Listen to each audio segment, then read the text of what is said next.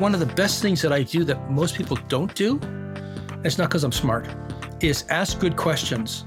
And I say that because I'm not the smartest bulb on the tree. I get that. But I learn fast, and if someone else has done it, I can do it better. Welcome to the Resilient Recruiter Podcast. I'm your host, Mark Whitby, and today we're joined by David Perry. David is the managing partner of Perry Martel International in Ottawa, Canada. Over the last 35 years, David has negotiated over 400 million in executive salaries on five continents. In addition to being a top producing headhunter, David is the author of a number of books on job search and recruitment, including Guerrilla Marketing for Job Hunters 3.0, Hiring Greatness How to Recruit Your Dream Team and Crush the Competition, and Executive Recruiting for Dummies. David's currently writing a a fourth book with his co author, Ron Wiens, and it's titled Revolutions Need Leaders How to Recognize, Recruit, and Retain Leaders to Dominate the Fourth Industrial Revolution. Nicknamed the Rogue Recruiter by the Wall Street Journal, David teaches companies how to hire and keep the right executives, and he teaches candidates how to make business decisions that will shape their careers. David, welcome back. Thanks for being on the show again. Well, Happy New Year. Thanks for having me back. You know, miracles never cease. Ha, happy birthday, and uh, or well, I should say, Happy New Year and Happy Birthday, because today is your birthday. Yep, number sixty-four. That is awesome. I am grateful that you took some time out on your birthday to to record with me. That's awesome. Well, to be honest, I didn't know it was my birthday. I knew I had the I knew I had the deal to to do with you today, but I, I, had forgotten it was actually my birthday. But but I'm happy to be here. Happy to be here. Fantastic.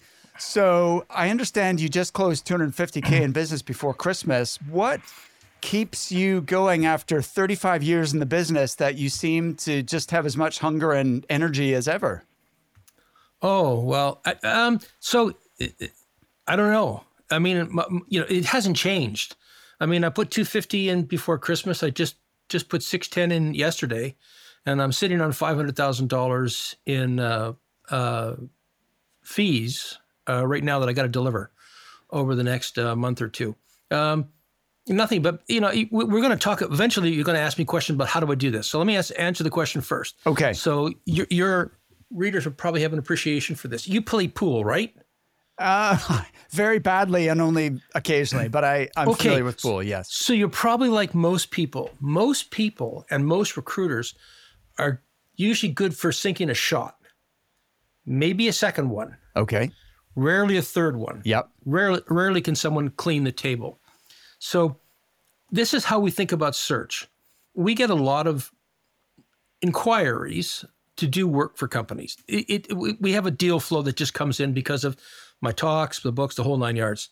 So when we're vetting a company, we're always thinking about, and I'm, and I'm quite blunt with them, what's next? And it, now is a good example. We signed two deals. Officially, we started yesterday. Um, we hired a VP of IT for a company. Mm-hmm. Uh, it took me, uh, I don't know, three days to find the guy, two weeks to get him to talk to us, and um, five weeks to five five weeks, five months to close the deal you know, the interviews, and then we had to wait three months for the guy to join. He starts next Tuesday. My point being, um, this company had spent countless tens of millions of dollars putting in, in a system in their manufacturing facility. It had not been done correctly, primarily because the company had never hired a VP of IT for manufacturing before, didn't know what to ask, uh, really didn't know what to expect. So they found someone had great personality, really wowed them. They hired him, and five years later, he quit, never having delivered.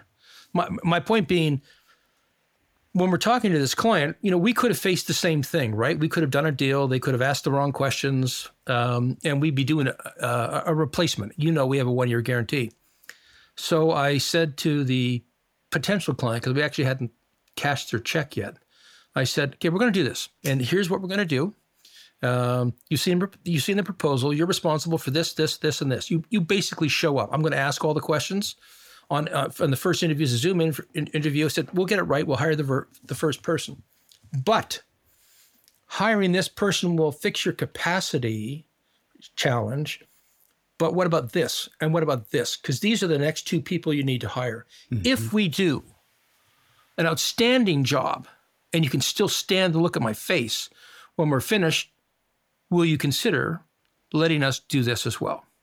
And they said yes. Now, of course, they're going to say yes. Why, they, why would they say no? But they said yes, and we started those searches yesterday.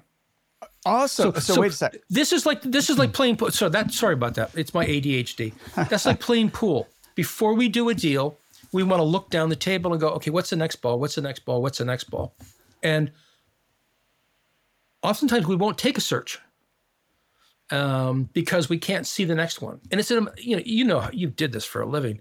It's an enormous it's an inordinate amount of time that it takes to understand the culture, the fit of an organization. You know, skills, experience, that's a checkbox, right? It's the fit that counts. Mm-hmm. That's what takes all the the time and energy at the front end. So I don't want to keep repeating this. I just want to I want to find a client that I can, you know, do a trifecta. In this case, it's VP IT, VP sales, VP operations. Um, I'll do the trifecta, and then I can leave them alone, and they're going to explode with growth, as opposed to going and finding two more people, com- co- clients to do this with. No, I'll do it with the one, and they'll explode with growth. As they do, we'll step in to either train them or help them vet candidates that we teach them. You know, go get these guys yourself. You get problem, call us. But that's how we that's how we do it. So that's that's the pool table analogy. I love it. So yeah, when you explain it like that, it sounds obvious, but I never quite thought of it that way before. It's going to be easier to place three people with one company than three people with three different companies because you've already learned the culture, you've got the relationship, you're going to be able to identify the fit. That is brilliant. So, can you just break you that down? A, go ahead, David. Are you going to ask me? Are you going to ask me about discounts now? Do you give any? No. Okay. So, so y- yes and no. Okay. The discount really is the amount of time they say, save in my getting the right individual into the role. When you're talking about an executive hire, even a director hire, even salespeople, there's a cost involved in not having the person yes. in the role. And most people don't talk about that. Great point. We do. We do. How, okay. I, I want to, I'm just going to make a note to talk to you about the cost of not having someone in the role because I think that's powerful. But first, uh, I wanted to ask you about when you were doing that intake call with a client and you were still evaluating, do we want to work together or not? Um, do you always almost pre-close them on those subsequent roles when you before you take the yes. first one? Okay. Yes, I, I, I will. So, so great question. I will I will pre-close them, and this is exactly how we did it. Um, I will pre-close them on doing the deal, and then we've done everything via Zoom. And what we said was, hey, you know, we haven't met yet. Y- you may hate my guts. There's somebody somewhere that does. so I said, well, let, us meet. So we went down. We had the meeting. We had a two-hour across the table where they asked us questions. I tell stories because that's what I do. And uh, and then I asked them questions, and then I closed on this. I said, okay, we're going to do this, and when we do this, it's going to mean this, this, this, and this. Okay, this is the value, and that's this is the financial value, and this is the value of you not having to do the job yourself, Mr. CEO, and not being able to sleep at night. Um, I said, but when we do this, and it's fantastic, uh, you're going to give us a, a reference, and give us an opportunity to fill these other two roles. And he said, What other two roles? I said, Well, you need one of these and you need one of these. I've already done the assessment of, the uh, of your your company. I've been through the website. I've read all the stuff. I understand who you have on board. I understand where you are and where you want to go, and you don't have the skill set on board to make that happen. So all I'm saying is I'm just pointing out the obvious. If we do a mm-hmm. great job, there'd be no reason to throw me under the bus other than, than pure pleasure. Um, and I'm volunteering that if we do a great job, we will come and we can and we like each other at the end of this. Uh, we'll come back and, and do the others. I said, you think about it now. What what you really need from these two positions that you don't have yet. And so they went away to do that, and we went away to do our job. Fantastic. I Does love that, that answer that question, yeah, Mark? Absolutely. Sorry. You not only ask you for assuming you do a great job, which of course you will, you're going to get the other two searches. You also are getting them to agree that they'll give you referrals as well. Yeah. That's and brilliant. they already have. And I said, you know, working for you and serving you is one thing, but I want access to all your friends, and I want you to be proud to you know t- to pass my name on because that's what happened 40 years ago in real estate. I mean, that's how we ended up doing the um, Canary Wharf project. That's in, right. in London. Yeah. from Ottawa for God's sake, right? Yeah. And, and and the company is in Toronto, so it's not like I knew anybody, but I got passed from family to family to family. And this is how we approach the business. It's a longer term strategy. I haven't done Smile and Dial for years. I still do it. I'll still take a you know your- an MPC and uh, put lipstick on them and take them to the market. But I do it only if they're absolutely extraordinary, because every time I place somebody, I'm not just placing that one person with that one company. Maybe it's a niche I haven't been in before, and I want to dominate that niche. I want to take the top one or two companies that can play with my current client without inter- interference and make them clients. That makes sense? Yeah, absolutely. What's okay? This is a tangent, David, but I I, Sorry. I don't know if I know the Canary Wharf story. I do know that um, the the builders were Rothman, right? Um, o, o and Y, yes. And uh, there are buildings there named after Canadian cities. Is that what's the connection You mean to to me or to to the deal? to both? Yeah. What's how did you Oh, get involved in Canary Wharf? Well, I had done a deal with a gentleman by the name of Jonathan Wener at Canderel, Okay. which is a, a development company in Montreal back in 1986 or 87. Um, we helped them open up or, or establish their foothold in Montreal where they were growing, Okay. in Ottawa, and then Toronto. And then along, and then I got introduced from by him to Lauren Braithwaite, who, who ran the biggest shopping centers uh, uh, consortium in the country. Okay. Um, and then he introduced me to the guys that had just finished doing the Dome Stadium. That's where the Blue Jays play. Yeah. You know, he was at a party and said, "Oh, well, you talk to this guy." And these guys, um, I hired their. This is OMERS Realty, the Ontario Municipal Employees Retirement System. Um, these two guys finished doing the Dome Stadium. Uh, OMERS was is the biggest pension fund in the country. They hired these two guys and said, "Here's a check." They wrote them a check for 3.8 million, sorry, 3.8 billion dollars, and said, "Go buy real estate." And I was talking to Lauren. Lauren said, "Call call uh, Chuck," and I called these guys, and they needed a CFO. They needed a CFO who understood real estate, did business internationally. What was the other thing? Oh, and he skied. And that was that was the that was that was that was the clincher. So I needed uh, a, a CFO who understood who understood real estate and had done business on both sides of the deal of the of the border and skied. Because why the skiing? Because Paul and um, Chuck Magwood used to go skiing before they would sign a deal. They get it right to the point they needed their signatures. They go skiing, and then they decide on the hill, "Yep, we're going to do the deal." So there were 21 guys in 19 companies in Canada that fit the bill. 19 of them said, Are you going to beep, bleep me out afterwards? No, you can say no- what you want. 19 of them said, No, my wife keeps chastising me not to swear. Uh, 19 of them said, No freaking way. they did. It was shorter than that.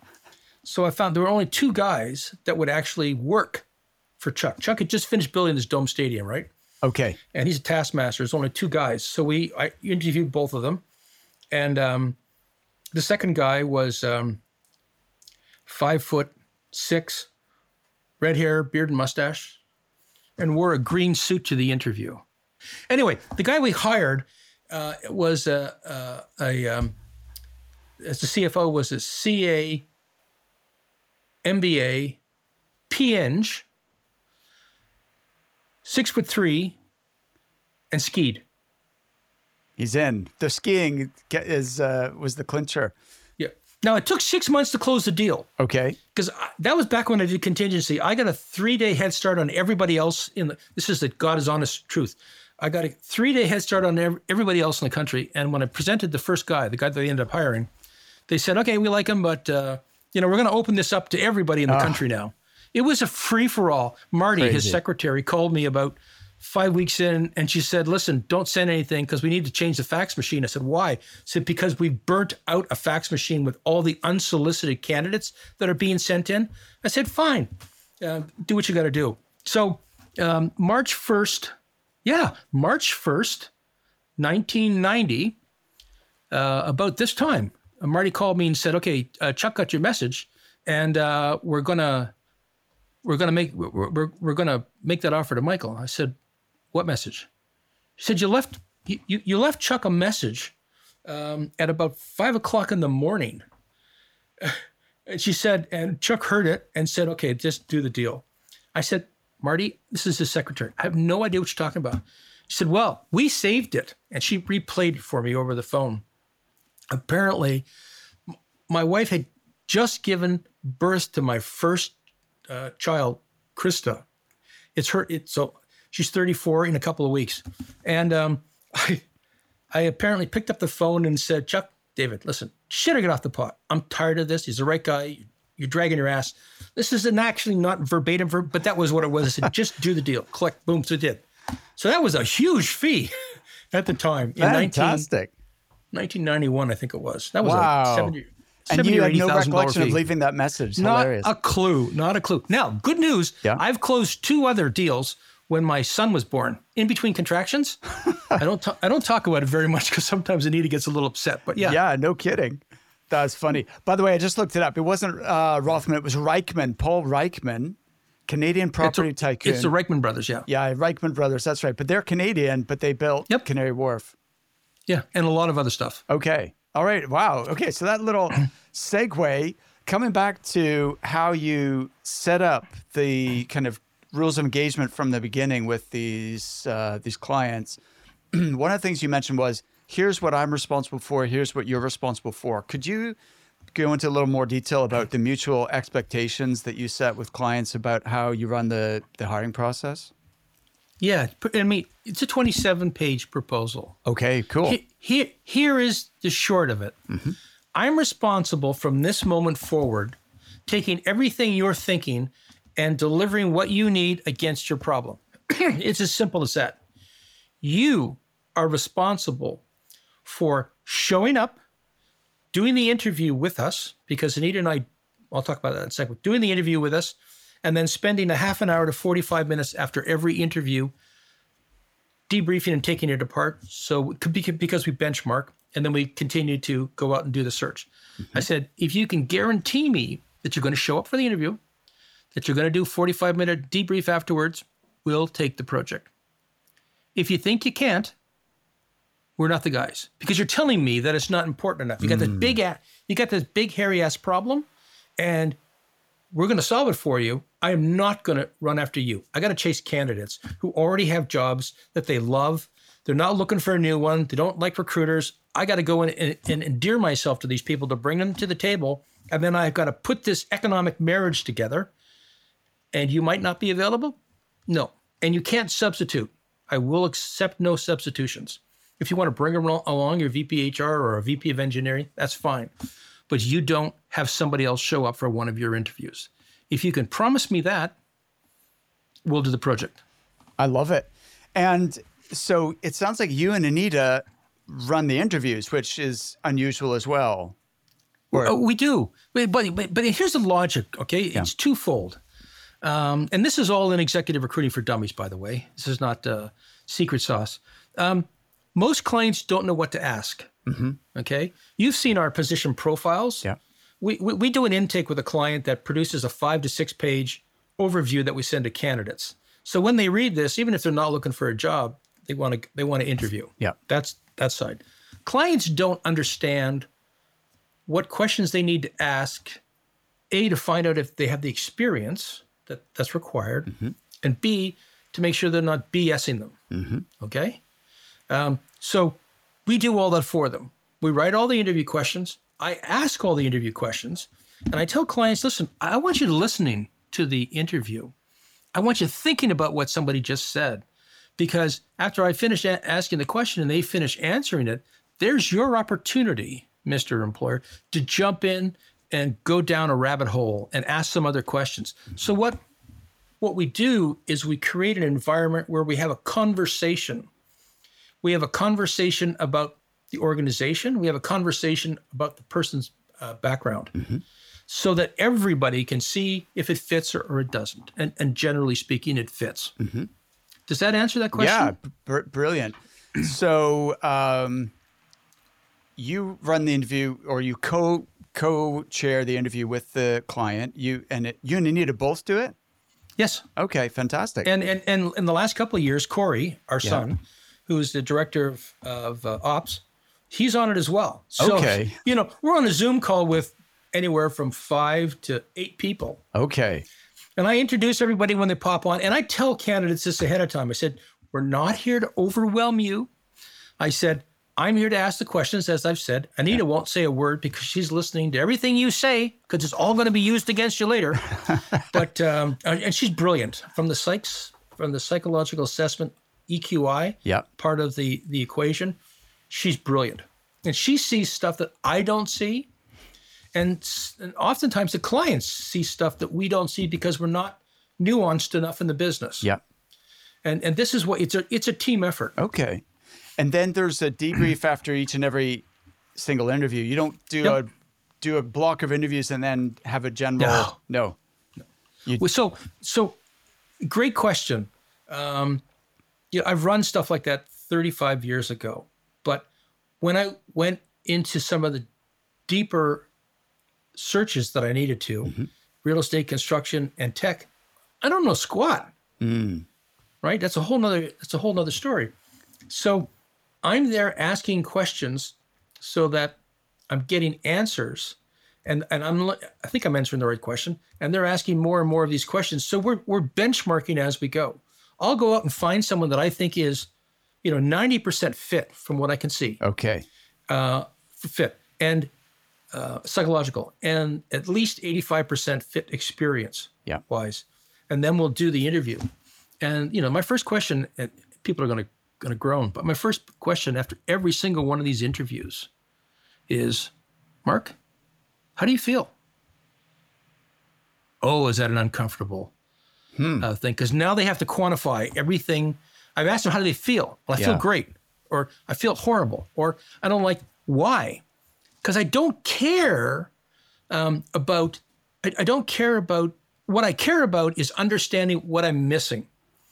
Did I miss something in a candidate? you know, in the fit or the experience? Or does or does the client have a blockage? I'll give you an example. We're hiring a VP for a, company for a sales role, VP sales role. And the client's got a real blockage because we were out doing another search for them when they decided that this was easy and they went and did it themselves mm-hmm. and paid a fortune. Guy came on board, didn't sell a stick of anything for six months. They had to let him go.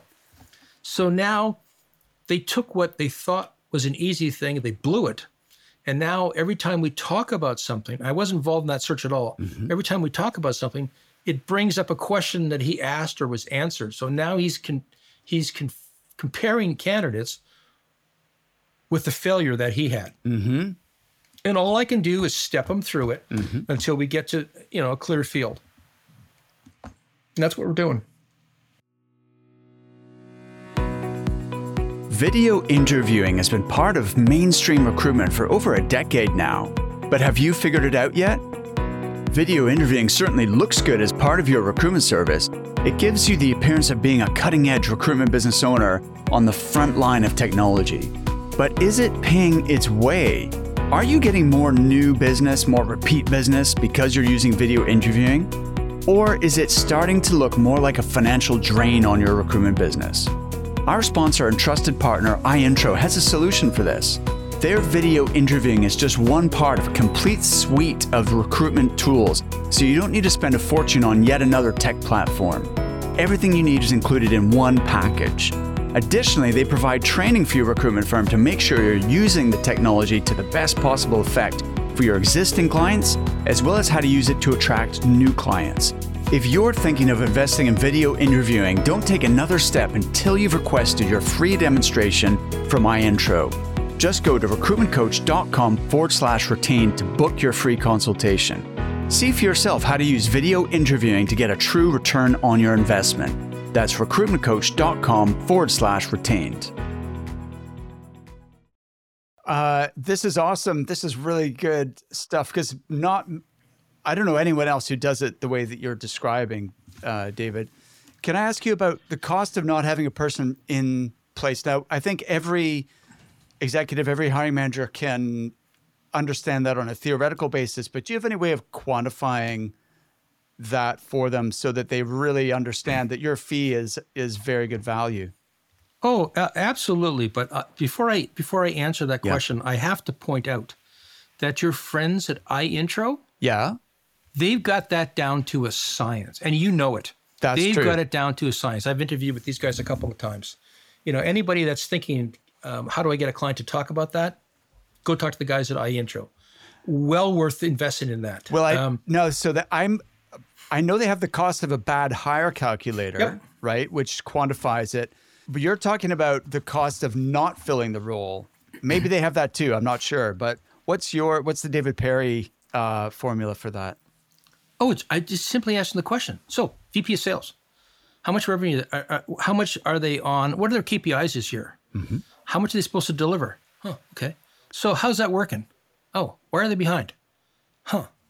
Okay. So that if this keeps going, uh, they're behind five million or seven million now. If this goes for another quarter, does, is this linear? Are you, you, another seven million? Well, no, it's really only about five. I said, oh, so you've got an extra five million that you don't care about.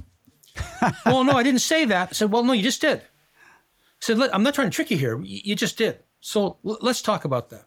There's an opportunity cost, and the opportunity cost is you get it wrong again.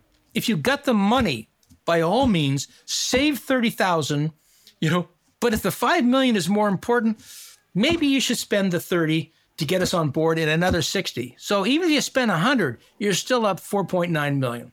That's the way I think you need to think about it. Yeah. Now, HR doesn't think that way. But the CEO and the yeah. chairman of the board, yes. Yeah. So I, have listened to a lot of your podcasts. I really enjoy them, by the way. Thanks, David. Um, I, I, love listening to people that are smarter than me. So I'm always here. Um, and uh, there's still a lot of people that deal with HR. And there's nothing necessarily wrong with HR. I've stopped picking on them about a decade ago. Now, most of them I just feel sorry for. Now, I, I don't mean that in a malicious way, but I still work with HR because every now and then you find a real gem. And the way you find out if you got a real gen is go on LinkedIn. What's their degree in? If it's in psychology or if it's in operations or if they've got experience in any other part of the business before they went into HR, you got a winner. Right. Because they because they they understand it. They understand the whole and not just some of the pieces. And they and if they've experienced it, oh my God. Now there's got there's someone you can partner with. Right. I mean, you can literally go and just look for VPs of HR and find ones that have got experience or an advanced degree and go talk to them. It's a whole different conversation completely. Love it. Great. But uh, I, I generally prefer the uh, the CEO distinction. Um, what's an average deal size for you, David? Uh, revenue or fees? The fee, your fee, your part of it. Uh, they're going to range from a low of 60 okay. to 150, 200. Okay. Fantastic. Now, before anybody gets disappointed, oh, I'm not like that. If you have any listeners, mm-hmm. understand mm-hmm. that the first deal I ever did mm-hmm. was for a um, store manager for a company, and uh, the fee was five thousand dollars.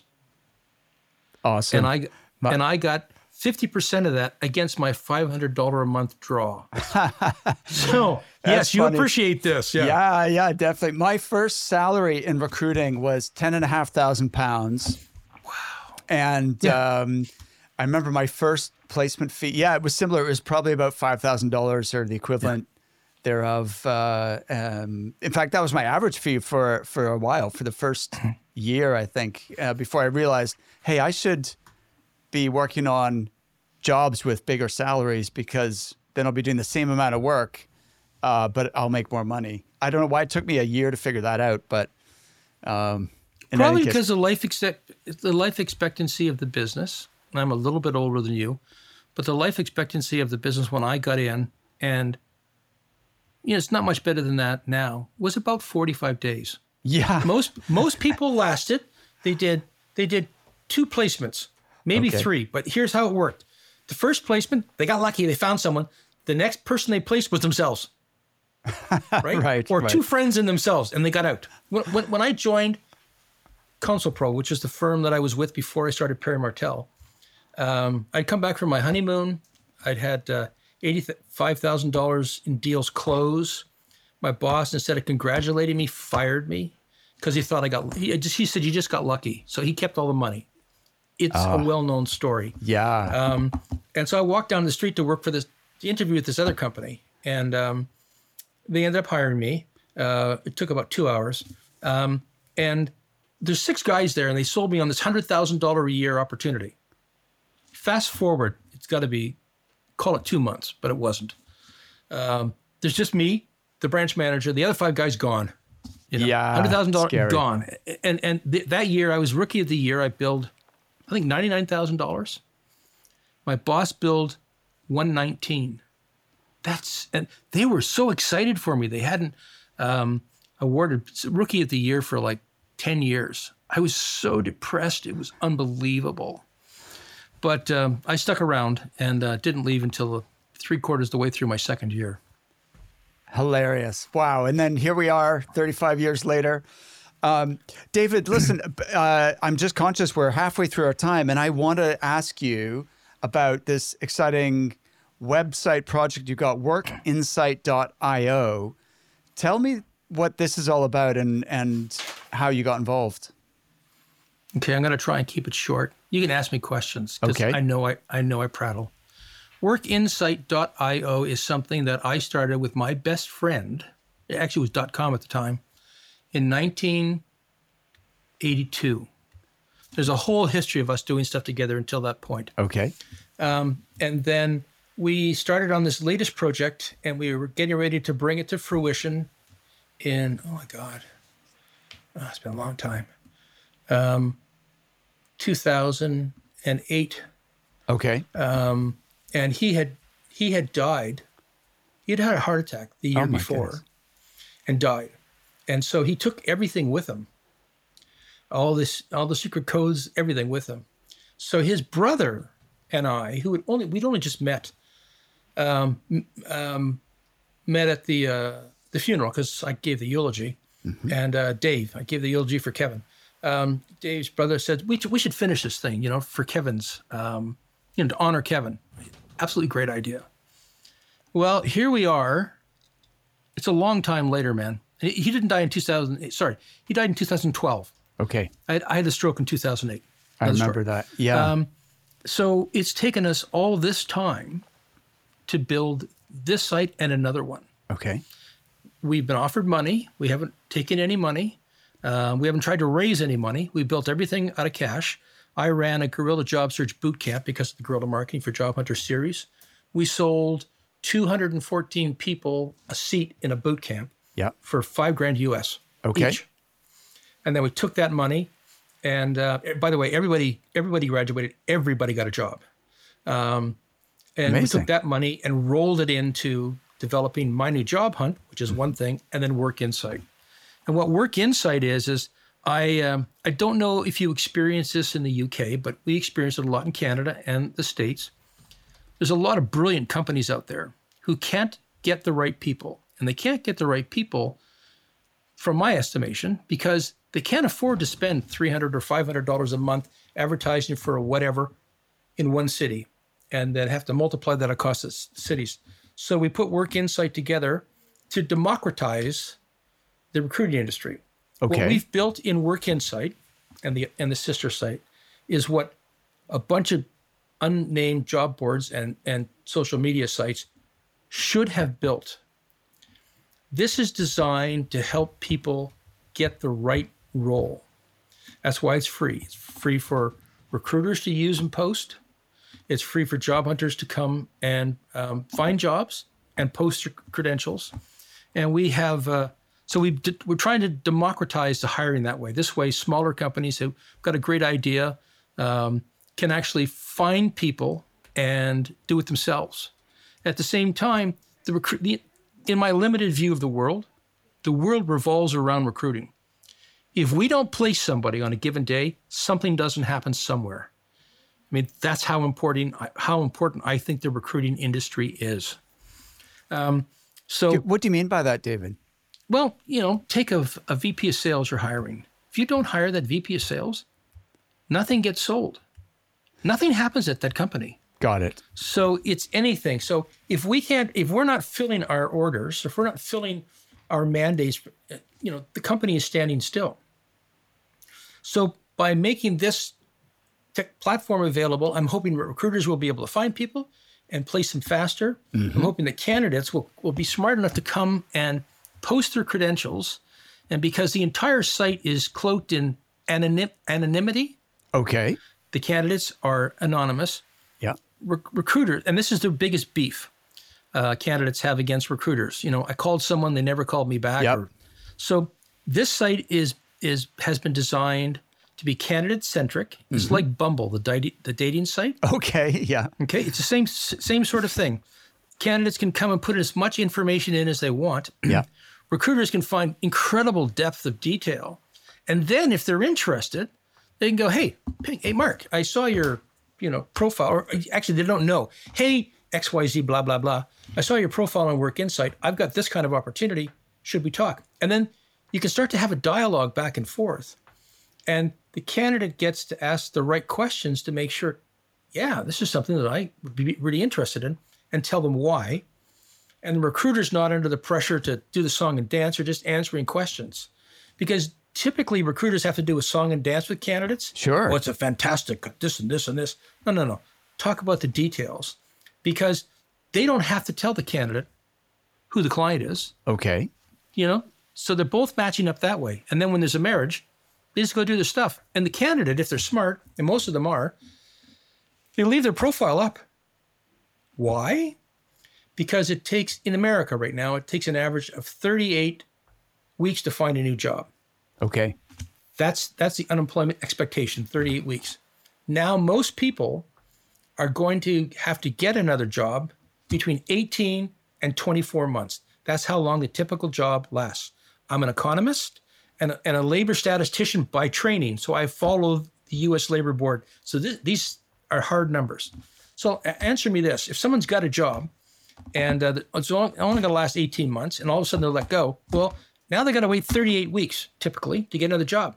I don't know very many people that have got 10 months of salary in the bank. Yeah, hardly anyone. So it's insanity. So what they do with Work Insight is you find a job, you can either turn it off, you can put it on pause, whatever you want, or just the offers keep coming in, and and this will this will give candidates the opportunity to better themselves over time. Yeah, and I believe it will force employers to be smarter and fairer with the candidates that they have, because now all of a sudden the whole market is fluid. So now, if, if, let's talk about OpenAI in a second, if, if you're yeah. going to go there. Yeah, let's because that's what the next book's all about. Not open AI specifically, but this concept. We're removing the blockages. Mm. I mean, you know, I, I was part of Simply Hired's launch team. Okay. Um, I you know I won't talk about Jeff and Monster Board, uh, and I was I was on Zoom's advisory board, and a whole bunch of other uh, job boards. So I know what they do. I know how they make money, um, and that's one side of the equation. What they don't do is solve the problem. You know, as an employer, I need this. How do I find them? They don't make it easy. Mm-hmm. None of them, even the social media sites. And for the candidates, they don't make it easy either. There's all kinds of blockages along the way. So I'm taking the it's going to cost money blockage out. I'm taking the anonymity so that I can actually have a conversation with the recruiter. And we're all great people. Let's let's be honest. We're all I haven't met a recruiter yet I haven't liked. Um, so takes all the so with the anonymity, we take the hassle out of hassle out of dealing with a recruiter because all of a sudden both sides can be completely honest. You know, when workinsight.io, when you come in as a candidate, and this is the where we're going with this, we say, hey, you know what? Why don't you? We, we've all heard the term hired for skill, fired for fit. I blew. I actually screamed the last time someone said this in a um, in a conference. I was at, actually at a conference and I just howled, and I apologized. Um, but we've known for four decades hired for skill, fired for fit. If we know this doesn't work, and we know that the um, the turnover rate stays at a steady 24%, why don't we fix that? So what Absolutely. we've done with with Work Insight, is you should come in as a candidate and we say, hey, take a psych assessment. It's free. And, and we'll tell you, here are the types of companies you're going to fit well with. And where we're going with this over time is you'll come to Work Insight in a couple of years from now and you'll say, okay, I did the psych assessment. I am a purple. You know, we're, we're going to color companies and their Yeah. cultures different colors. Okay. So I'm a purple. So forget looking at all, forget looking for skills. Look for a company that you know you fit the culture. I'm a purple. So I go looking for, I just look inside the purples. That's cool. I like that concept. It Makes So- it easier, right? Definitely. So uh, I go to work. At, let Let's pretend I'm a candidate. I'm uh, I'm looking for a new job. Now, who's this for? By the way, is it like in terms of role, ty- you know, function, industry, and location? Who is who is the target audience for WorkInsight.io? Well, I'm I- I'm sorry to say that the that the the one prerequisite you gotta speak English and Okay. read English. Got it I have not. We've not done it in any other language. Not going to until we have to. Okay. Remember, I, pay, I paid for all this. Doing all those languages would have been just silly. I hear you. So I'm s- uh, I'm an English speaker, but Yep. yeah. Uh, is it uh, any type of job anywhere? Anything. in Anything. What North America or? Uh, English speaking world. Oh, the English speaking world. Wow. Okay. So, so, here's what we did. We, you know what an aggregator is? yeah. Well, Kevin, David's brother, wrote the first aggregator back in '98. Okay. And he thought it was a toy. I thought it was a business. He thought it was a toy until Simply Hired and Indeed came along and got like $135 million to build an aggregator. And then I looked at him and I said, okay, but he's an, en- he's an engineer. I'm Right. a BA, right? So um, we built, we've built an aggregator. Actually, it's a super aggregator. And, and it's an aggregator that aggregates the aggregators. okay. And you can look on the site today. In the last year and a bit, it's already cycled through 17 and a half million jobs. The jobs stay on the site, I think it's 10 days, it might be 15 days. Okay. So there might only be 80,000 jobs on it right now or something like that. Right. But it's typically 15 days and it falls off. And we've just been collecting the email addresses of all the recruiters that posted all these jobs. And now we'll start going out to them and saying, okay, do you want to spend your time posting? Uh, do you want to spend your time interviewing qualified candidates? So that's what we're going to do with that. Yeah. Sure. So, um, and then how? I so apart from the anonymity, I'm getting that. How is this different from another job board, Monster, Indeed, you know, uh, Simply Hired, or what have you? Uh, far more depth Okay. on the candidate side. Yeah. Far more depth. Um, you get to talk about who you are, what you've done, what you're interested in. Yeah. it, it, it is so we, we took the model for work insight on the candidate side beside the anonymity and i've just tagged that with bumble because it's easy to explain most people Okay. Got it. Got it. So it is more. It's almost like a dating site where you really. it is so it, is i can't remember the name of that big dating site um, anyway it'll come to me five minutes after we're finished but we, we, we model it the same way and in fact this company actually um, started a job board as well and we were in the running to buy it oh. I, bow, I bowed out at 12 million. wow. You're not talking about Tinder. Nope. No. No, it's um oh, not Tinder. There was a professor that used to was was the the, the inventor of this Okay. and, and he just retired off the board about 3 years ago. okay. I- I should write this down. It's interesting that you went for Bumble because I understand, or I, I don't know much. I've been married for coming up for 25 years, so I don't know a lot about dating apps, but I do know that the lady who founded Bumble Yeah. uh, had a uh, falling out with the founder at Tinder, and she set up her a competitive dating app, which is more centered from to the female. Correct. So this is this is the exact same. You, you, can look at the exact same way. Yeah. This one's candidate centric. There's the, the only real value, and I'll sell. I say this to clients all the time. The only real value is in the candidate. Okay. I mean, jobs have no value, none, because every client has 50, 10 or 15 competitors. If they can't find the best person for that job, they lose. And the candidates have been trained to come on and click and apply for jobs Yeah. because they think it's, you know, swipe left, swipe right, right? How well is that working? It's not. Okay. But we need this crush right now that we've had the last year or two to prove that. So what we've built is a site that aligns what the, the employer requires with what you have and your interests. And you, and you do it in complete anonymity. It, it goes into far more depth than most people are going to like. And if um, I've never been on a dating site either, but I know how they work. Yeah. And it, this is a candidate centric job board. Awesome. So, how uh, can recruitment agencies use Work Insight? Absolutely, it was built for them. Okay.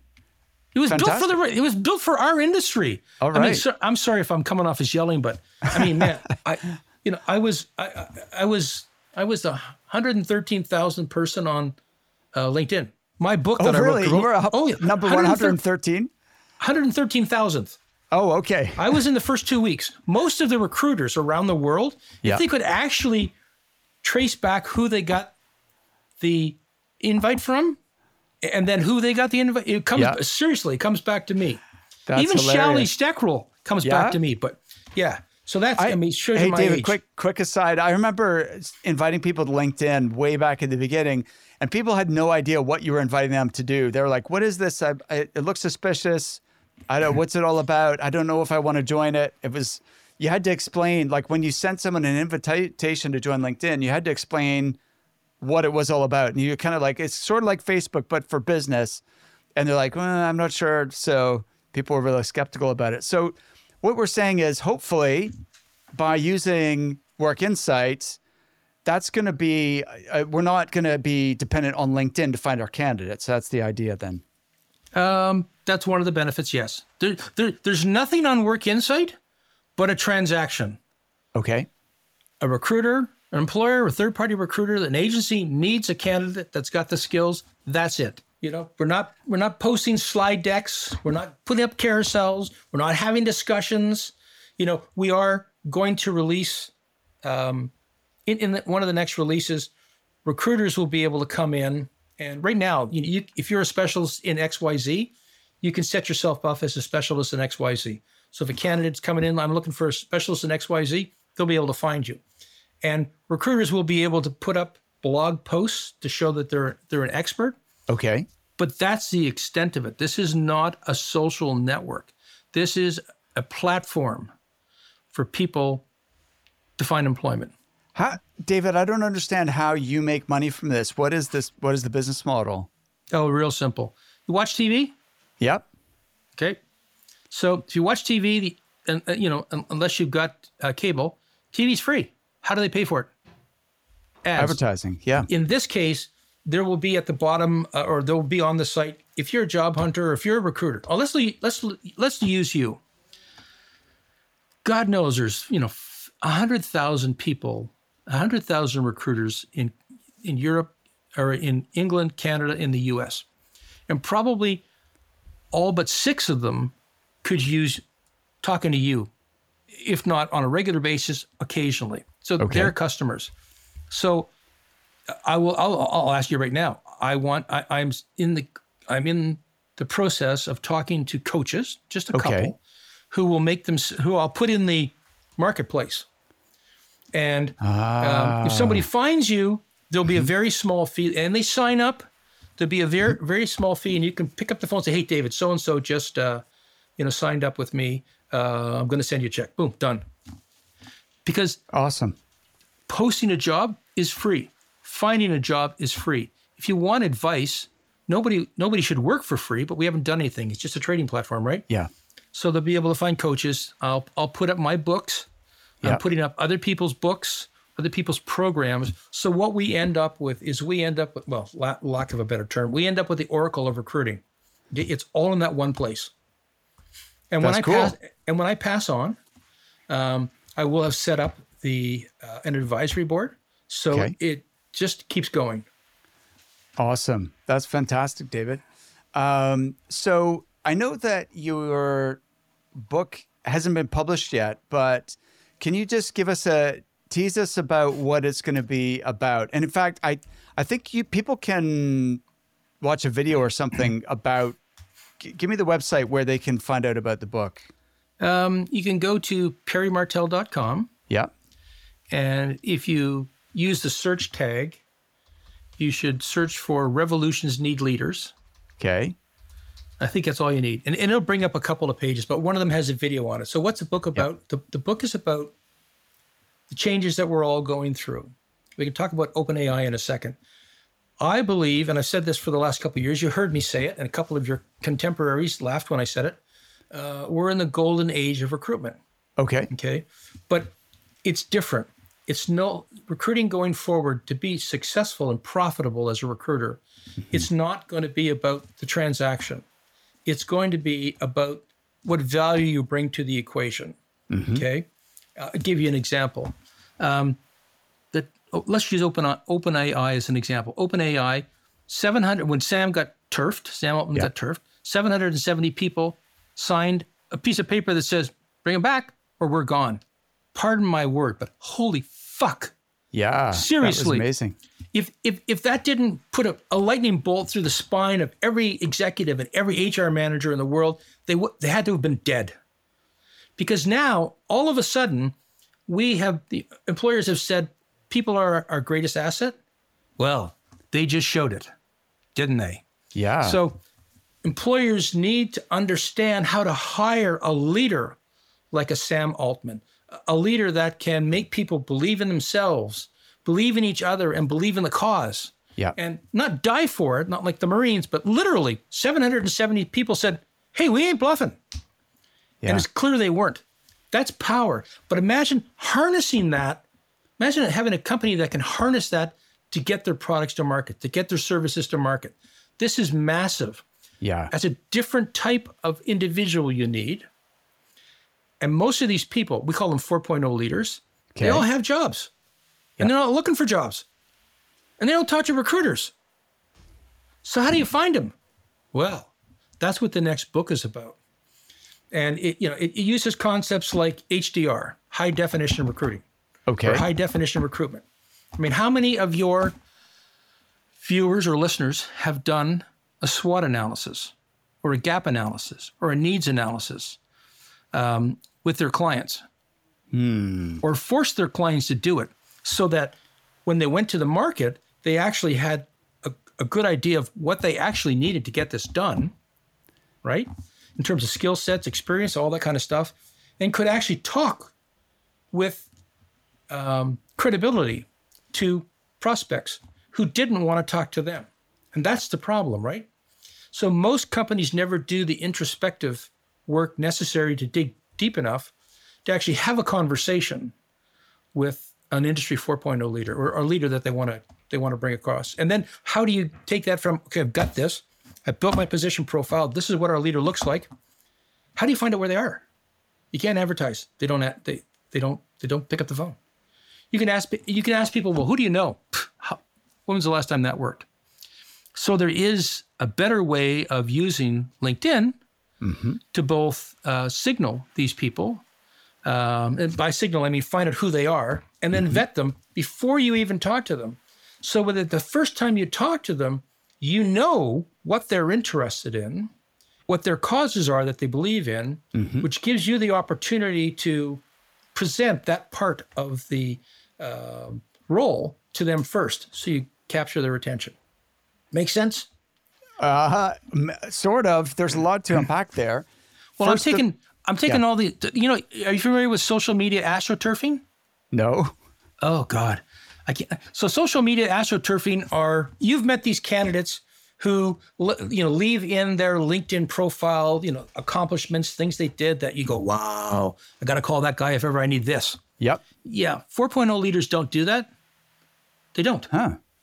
Um, because they're not interested. In, they're not interested in being found. Right. And 4.0 leaders are about the team. A 4.0 leader is not about I must deliver a fantastic outcome. yeah. A 4.0 leader is all about I must deliver a team that delivers a fantastic outcome. Got it. So they are leading from the back, and in most cases, not even visible. So, how do you find someone that's invisible? That's what this book's about. How do you talk to somebody who doesn't want to talk to you? That's what this is all about. And how do you make sure you're not getting bushwhacked? You know that you know someone isn't doing the social media astroturfing. Uh, it, it's a page and a half solves it all. So that's what this next book is about, and it's designed to help hiring managers, employers, and especially recruiters find those leaders that are going to help them help their clients build a business that's substantial. You know that where there's zero turnover, and people go, "Oh, I, I survive on turnover." No, you don't. You survive on growth. Okay? Right. You hire, you know, Nortel 20 years ago, before they had all their ups and downs, uh, tried to hire us to hire, uh, was it, uh, it was like like 300,000 engineers for a new division. And I was dealing with the CEO at the time and the COO, and I said, I have no interest in doing this uh, search. I have interest in helping you, but no interest in no interest in hiring 300,000 engineers. It was more than $2 million in fees. I said, I hate them. I said, I don't like engineers because they don't make business. I don't. They don't make business decisions. They make, oh, I want a bigger monitor or wrong reasons. So I said, I've looked, the, I, I know what you're trying to build. You need three legs. I said, I'll hire a VP for this, this, and this. Those VPs, uh, if they're good, and they will be, will attract their own team. So there was another company that was in the networking slash tele- telephony business, um, and I um, outlifted really uh, 300 people. Wow. Okay. The, hired the three engineers. Yeah. And they and they brought their teams with them it, it, to the point where the other company that had lost all the people in one shot, like over about two weeks, when this was done, took out a billboard across the street from the office where these engineers were working big billboard that said, "We know who you are and who you work for." Most people in Ottawa didn't get the joke. Some people did. That's that hilarious.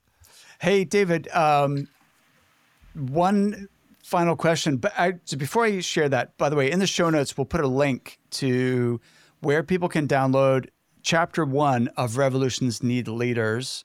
I'll send long, you a link, Mark. Yeah, yeah, I've got the link. Got, i can see it now in front of me. So it's perrymartel.com. Yeah, people can search for revolutions. They'll find it, but we'll just give them the link in the show notes. Um, I meant to ask you, and then you reminded me with something you just said. Your 27 page proposal. What the heck is in your 27 page proposal? Um, our understanding mm-hmm. of their issue. Yeah. And how we're going to solve it. Mm-hmm. And why they need to believe that we can solve it including here's references, and we mm-hmm. have both. We have highlights. Here are four references. Call these people. And okay. by the way, Mark, if they don't call the people, we don't take the next meeting. Wow. I'm not going to. Okay. I'm not going to spend my time telling mm-hmm. you how good I am. Why would I? This is not a dog and pony show. Mm-hmm. You know. Um, no, there's four references, and I tell people this: four references in there. Call those people and talk to them before we talk again. I also stick in links to two videos, which okay. are essentially the same thing.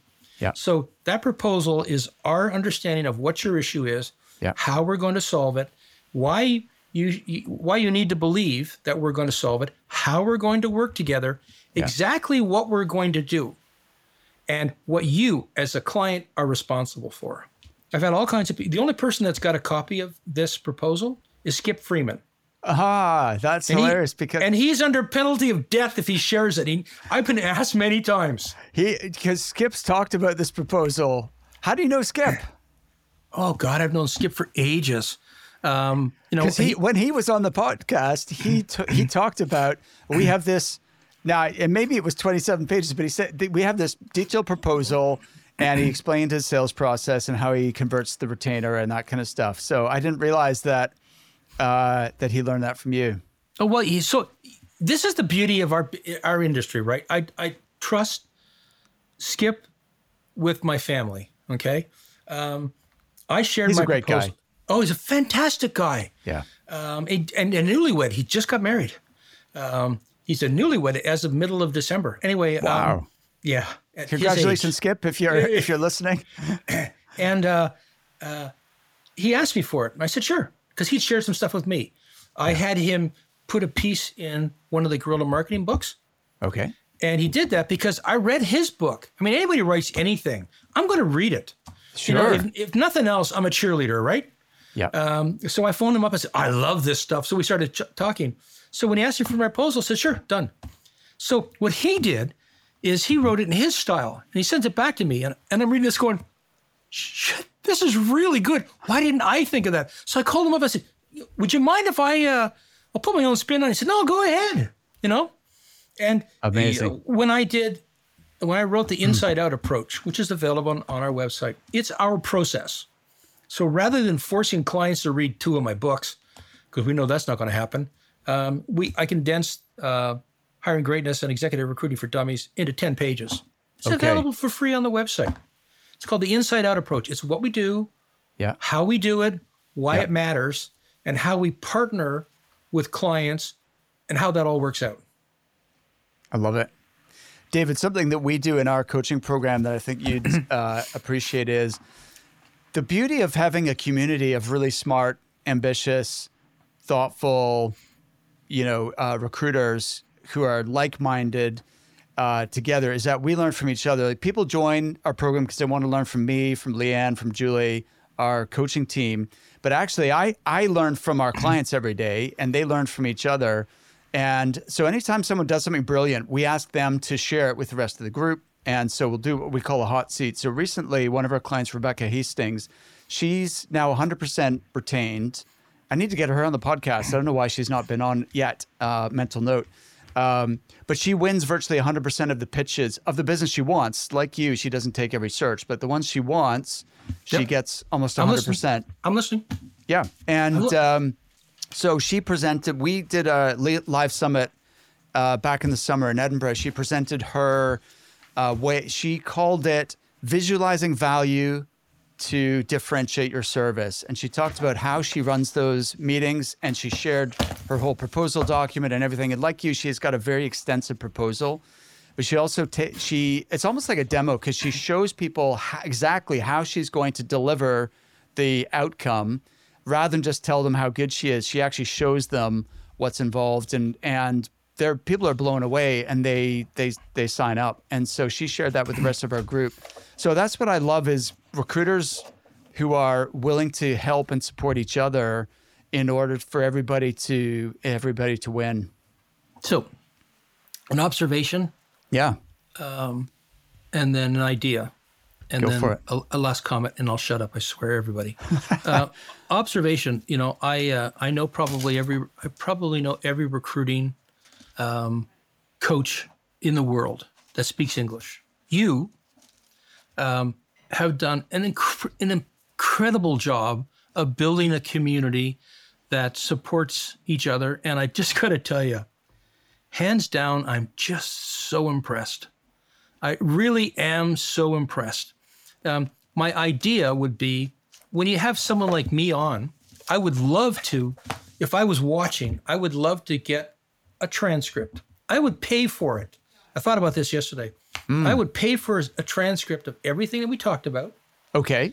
and I would pay for it if at the end of this, Yeah. you summarized it into here are the crib here's what you should have learned and then ask a couple of questions Yes. about how would you how would you apply these how could these ideas be applied to your business i think if if, if you took it once i don't know if you already Yeah. do that i, I apologize i no, don't know if I you don't. already do and that David, I I love that idea. Sorry, I interrupted. Please continue.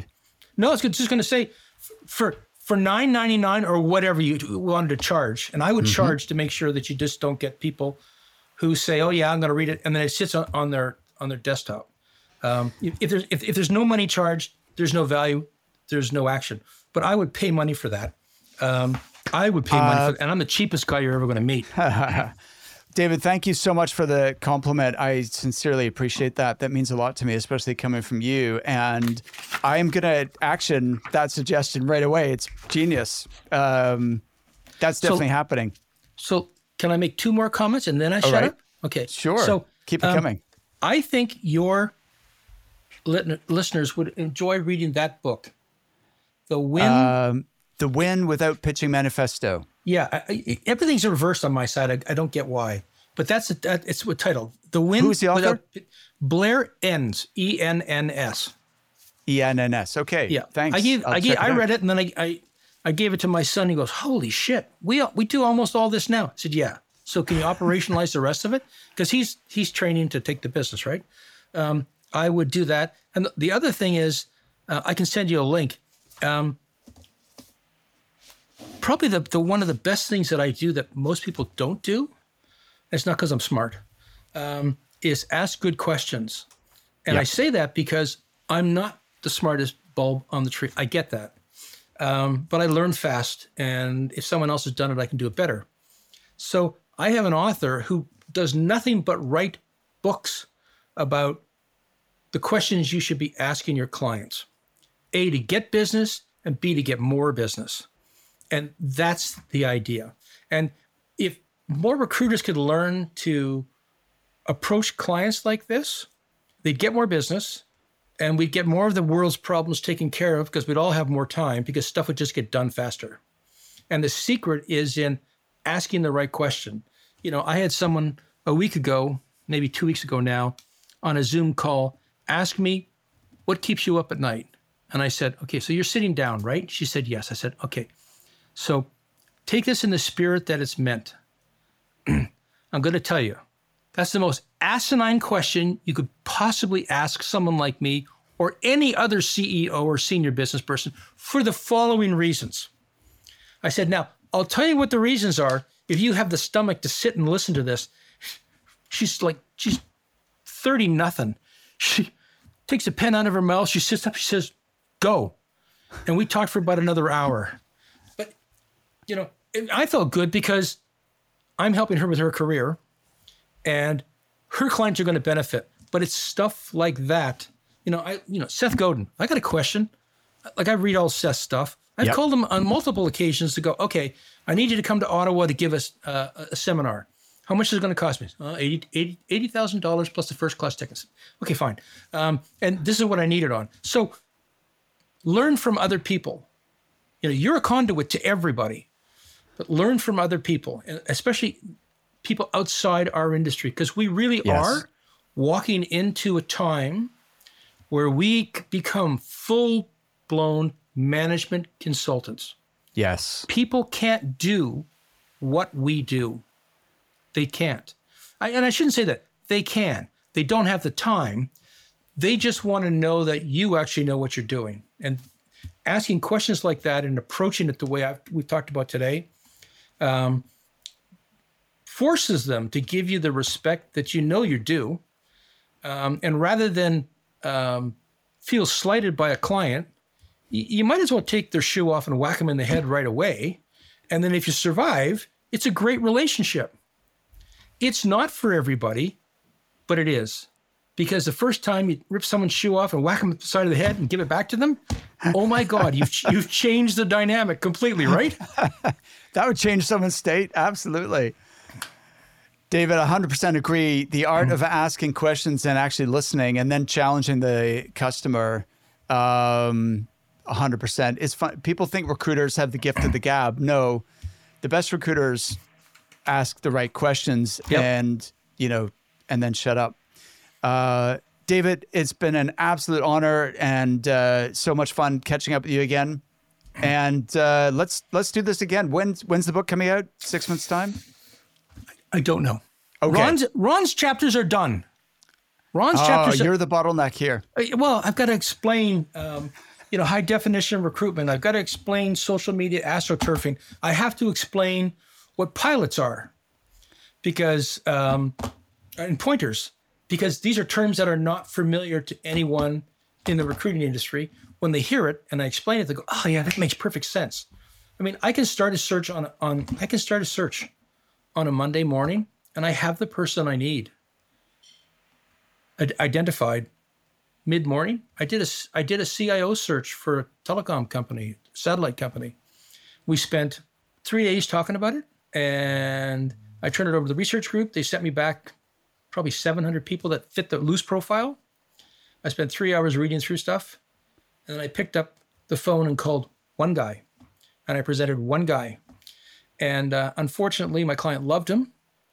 um, and they were miles apart. I had a, I had a, I had a, I had a, I had a budget of 180,000 plus, and I said, "How much plus?" They said, "Whatever it takes." That's fine.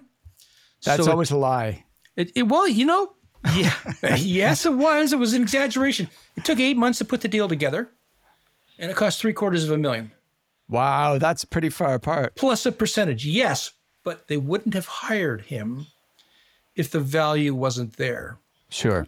They were only just mad at me, and they were quite mad at me. But it's it's all going to work out in the end because they're hitting the numbers that they need to hit. Because only this particular guy could deliver on this particular aspect. Great story. David, I feel like we could chat all day, so I look forward I'm to sorry, the next Mark. time.